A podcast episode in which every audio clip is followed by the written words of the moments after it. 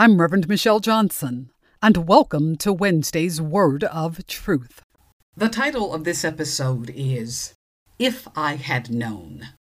It's based on Isaiah chapter 40, verse 28, that reads Do you not know? Have you not heard? The Lord is the everlasting God, the Creator of the ends of the earth. He will not grow tired or weary, and his understanding no one can fathom. On September 26, 2021, I preached my last sermon at the Visitors Chapel AME Church in El Paso, Texas. At the conclusion of the sermon, the song titled, This May Be the Last Time, came to my remembrance, and I asked the congregation to join in. The song felt just as it did when the old saints of my home church in Newark, New Jersey used to lift it up. The song has a measure of poignancy and sadness mixed with the reality of life's uncertainty. It speaks of the possibility that this just might be the last time that we all will sing together and pray together and shout together. Little did I know that it would be the last time that my pastor and friend, the Reverend Jack D. Fields Sr., would be in worship. I didn't know that it would be the last time that we all would be together. 32 days later, Jack Fields Sr. died of COVID 19 complications at the age of 52. Since then, I have often wondered what I would have done differently if I had known that it was the last time. Would I have hugged Jack despite COVID restrictions?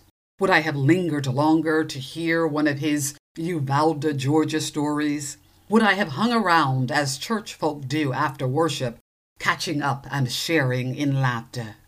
The expression, if I had known, is used when we are talking about something that we did not know in the past. However, we wish that we had known. It doesn't change anything in the present, but it helps us to believe that it would have changed our actions in the past. I believe that the past reflective nature of the expression, if I had known, is redemptively informed by the expression, act like you know.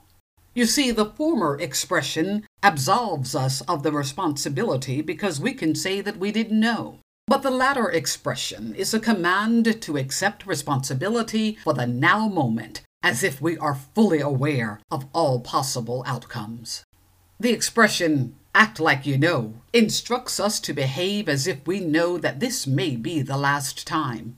And equipped with this knowledge, we should then love with our best love, laugh with our best laughter, and hug with our best hug.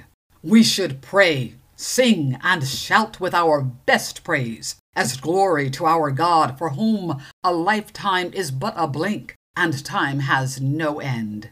Saints of God, as we prepare to release this old year and embrace the possibilities of the new year, Let's commit to loving, laughing, and lingering in the fullness of every day, like we know that tomorrow ain't promised.